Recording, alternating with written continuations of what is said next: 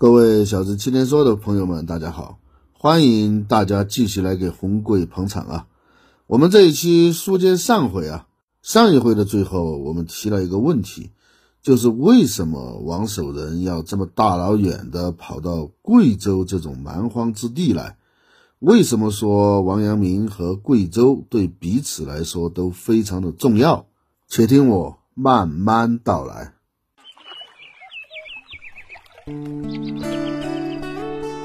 没有引领世界，也不想被时代抛下。信息相对滞后，但并不孤陋寡闻。热爱岁月静好，却从不安于现状。渴望，但不盲从；努力，并不冲动。在世界的各个角落，为了梦想而奋斗。我们是小镇青年。险夷言不自胸中。何以浮云过太空？夜静海涛三万里，月明飞溪下天风。这首诗叫《泛海》。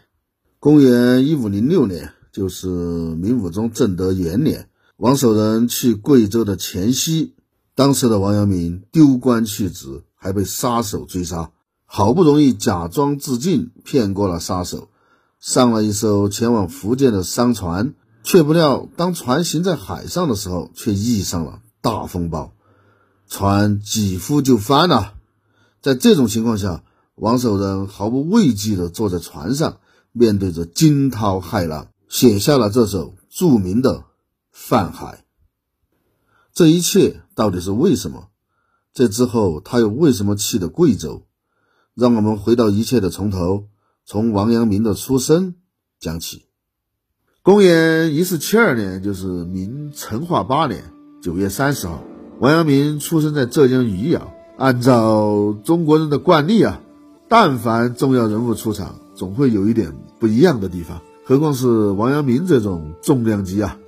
据记载啊，王阳明的母亲怀胎了十四个月都还没有生。有一天晚上，他母亲还有一种说法是他祖母做了一个梦，梦见天神。穿一身大红啊，就是衣匪役嘛。云中鼓吹，就是有很多的，呃，吹喇叭的、敲鼓的，在云里面乒乓乒乓乒乓。抱一次子从天而降，给他抱啊一个大胖小子啊。嘿，做了这个梦之后，第二天他妈妈就把他生下来了。他的祖父非常的开心，就给他起了个名字叫云，所以这个小孩就叫王云。并且呢，把生他的那栋楼啊叫做瑞银楼。王云到五岁了，仍然不会讲话。但是呢，由于他祖父很喜欢他嘛，把他带在身边，让他天天听他祖父读那些书，天天听，天天听，就已经把那些书全部都背下来了。嗯，也不知道一个不会说话的小孩，你怎么去验证他把书背下来的？这个时候呢，有一个高僧摸着他的头说了一句话，说：“好个孩儿，可惜道破。”什么意思呢？就是很好的一个小孩，可惜道破了天机啊！这个就是他不会说话的原因啊！所以他祖父就把他的名字从王云改成了王守仁。哎，这名字一改，马上他就开口说话了。你说这种东西到底应不应该相信？相信吧，这个太离奇了。算了，不要在意这些细节。王守仁的父亲叫王华，王华这个人非常喜欢绍兴那个地方的山水啊，所以举家离开了宜阳，移居绍兴。王华也是一个很猛很猛的人啊。王守仁九岁的时候，就是成化十七年，王守仁的父亲王华高中状元，状元啊！所以幼年时候的王守仁其实有着非常非常优越的学习环境，他有着良好的家世和非常富裕的家庭，同时还有一个状元的爹。可是王守仁长大之后的经历其实不是很顺利。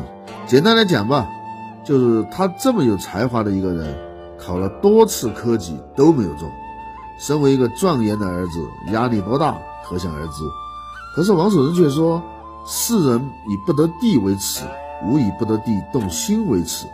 什么意思呢？就是这个世界上的人都以考不上为耻辱，而我却以竟然会为考不上而耻辱这件事情觉得耻辱。呵呵。到王守仁二十八岁的时候，他才考中了进士，名次是二甲第七名，这就是庶吉士啊！大家常听我节目的朋友还记得吗？我讲过庶吉士的，在说吴志荣那一期，这个名次其实非常高了。可是他是谁？他是王守仁啊，所以这个名次就显得有点低。阳明先生这个人一生有一个很有趣的事情，在他农场悟道之前。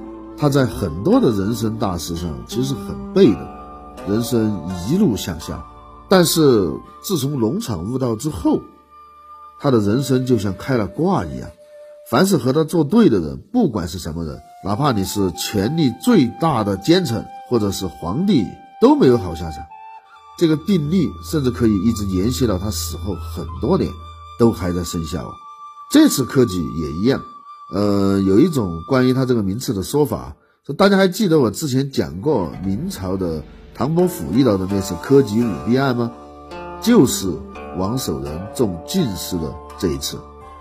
这次的主考是陈敏正嘛，我之前也说过的，因为袭击唐伯虎的舞弊案而落马，本来完全不关王守仁的事的，但是呢，出了这个事儿之后。内阁就把凡是陈敏正点的卷子全部重新复核一遍，这还不算，还默认了一个规则，就是凡是陈敏正点的卷子不能点为一甲，所以王守仁就被落到了二甲。这个说法到底是不是真的，现在已经不知道了。不要在意这些细节，在我看来，这更像阳明先生后来的学生为了给他打抱不平而找的一个理由。王守仁中了进士之后，官正工部，什么意思呢？就是派到工部去当了一个实习生，这个也是很扯的。以他二甲第七的名次，就是庶吉士嘛，无论如何都应该是去翰林院任编修，就像成绩好的人继续的读研读博一样。而且一般来说，只有翰林院出来的人，将来才有可能入阁。结果却是把他送去工部实习，这个几乎就断了他入阁的路啊！这个事情很诡异。更诡异的是，还是去了工部，因为在以前六部也是有鄙视链的，自古以来清流官都是看不起浊务官的，所以工部的地位比什么礼部、户部要低很多。去了工部没多久，明朝中期的一个有名的将领威宁伯王岳去世了，于是。王守仁又被派去全面负责给王岳修墓，这个在当时无论如何都不是什么好差事。一个二甲第七名的进士，最后去给人修墓，也不知道是得罪了哪路神仙。他修墓的故事也很好玩，什么时候我可以讲一讲。墓修好了之后回朝，王守仁给朝廷上了几封奏书嘛，说的都是一些西北边疆的事情啊，等等等等。后来就被任命为刑部主事，干了没多久，他就请病假，要求回去了。到弘治十七年，就一五零四年，又把他启用。这次他被任命为兵部武选司主事，这个是一个职位不高，但是权力非常大的一个位置啊。第二年，就是一五零五年，弘治皇帝就驾崩了。他十三岁的儿子朱厚照即位，就是正德皇帝。金庸先生以前有一个观点啊，说明朝的皇帝个个都是疯子神经病，其中以正德为最荒唐的之一啊。我倒是没有这么极端，但是明朝的皇帝大部分都不正常，让人一言难尽倒是真的。而其中正德又是最让人一言难尽的一个。关于他的争议也是最大的呀，这个不是我们本期的内容，就不多说了。大家只要知道，在正德朝出了一个历史上著名的、权力极大的太监刘瑾，他从朱厚照小的时候就陪伴在他的身边嘛，深得信任。后来权力越来越大，最终引发了宦官集团和文官集团的大乱斗。因为刘瑾当时权势滔天啊，一手遮天啊。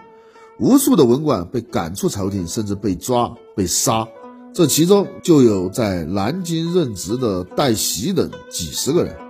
戴喜也被抓到北京审问，下了诏狱。具体的情况就不说了，不是今天的重点。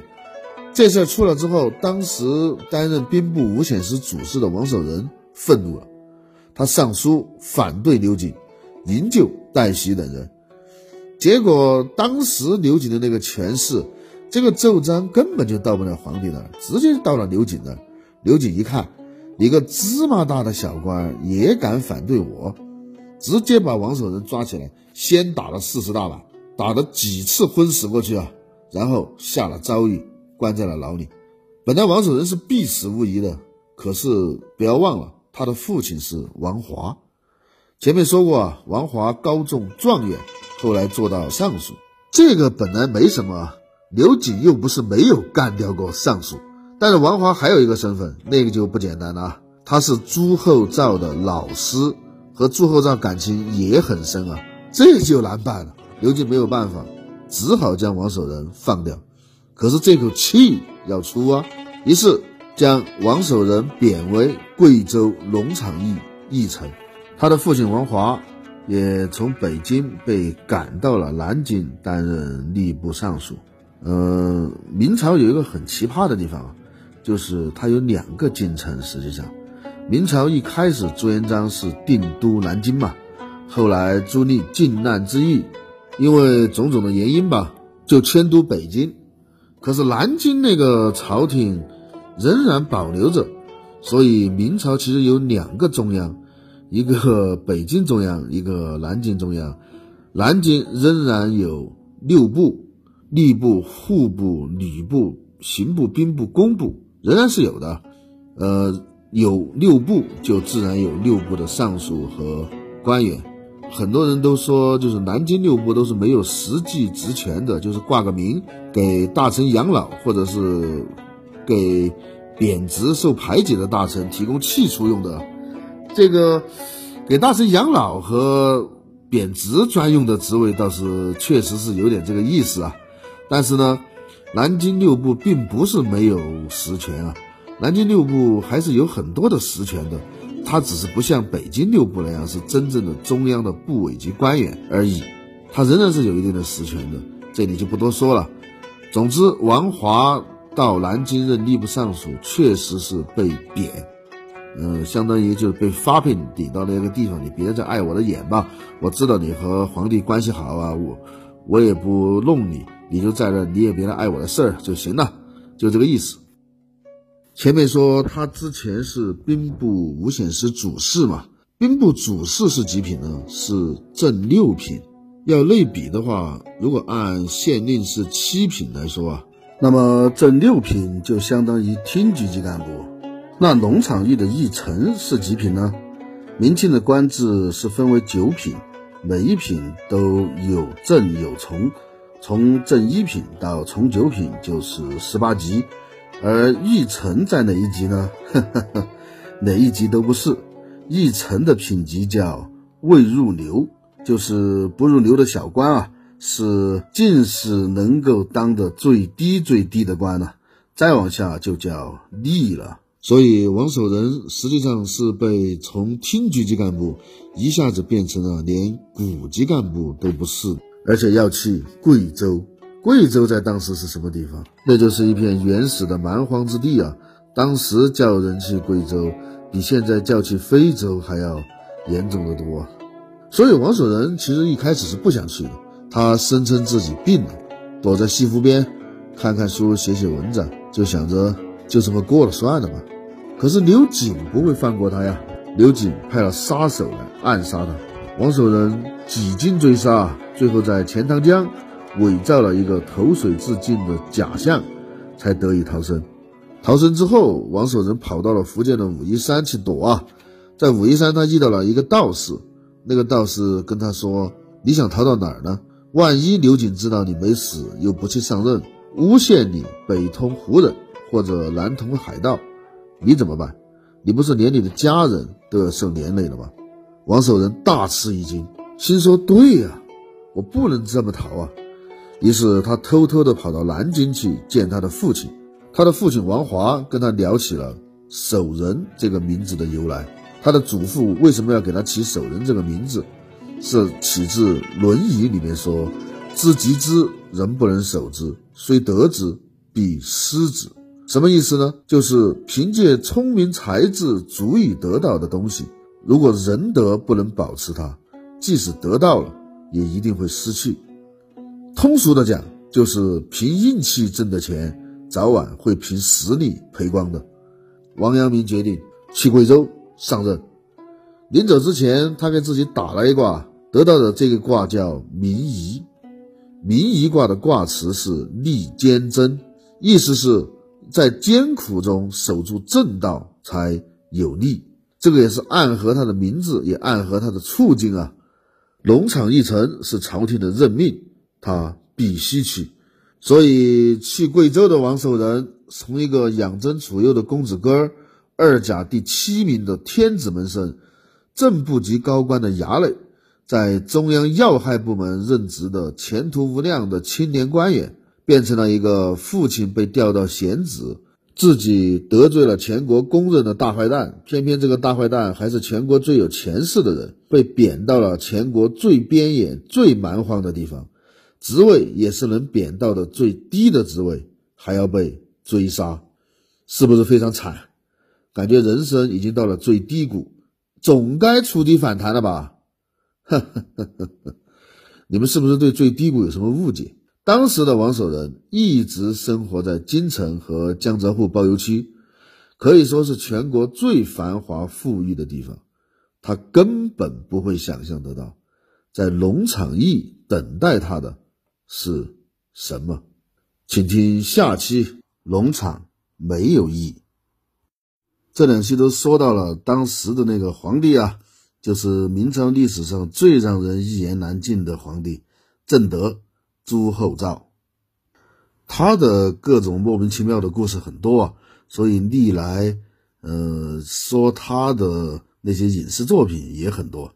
今天给大家推荐的歌曲就是一首有一点好玩的，张卫健主演的一部电视剧，就是描写正德皇帝那个时代的呀，在上面聂远演正德皇帝，这部电视剧叫《机灵小不懂》，它的主题歌叫《我要撒野》。比较有意思，张卫健的很多歌都是这种比较有意思的，希望大家喜欢。您如果想和红贵做深入的交流的，可以加红贵的私人微信号“小镇青年红贵”的拼音首字母啊，xzqnhg，这就是我的私人微信号。等我把这一段时间忙过了，我会把大家组成一个微信群，我们在里面可以交流。当然，你也可以关注我们的官方微博“小镇青年说”，虽然说。我那个很不怎么更新啊，呃，您直接在节目下方留言，我们也非常非常的欢迎啊。今天就到这儿，我们下期再见。想太多，始终猜不到结果，无可无不可，洒泪不如学洒脱，说太多。始终不知道后果，无病呻吟是你的错。我的眼睛张开，看出是非黑白，天要塌下来我就当被盖。有些时候无奈，有时候无赖，我笑着说活该。我就傻点傻点，痛痛快快活在这个疯狂世界。要活得轰轰烈烈，撒野撒野大摇大摆，活在这个奇怪的世界。我这口着，撒的痛痛快快，活在这个疯狂世界呀呀！要活得真真切切，撒点撒点大摇大摆，活在这个奇怪的世界。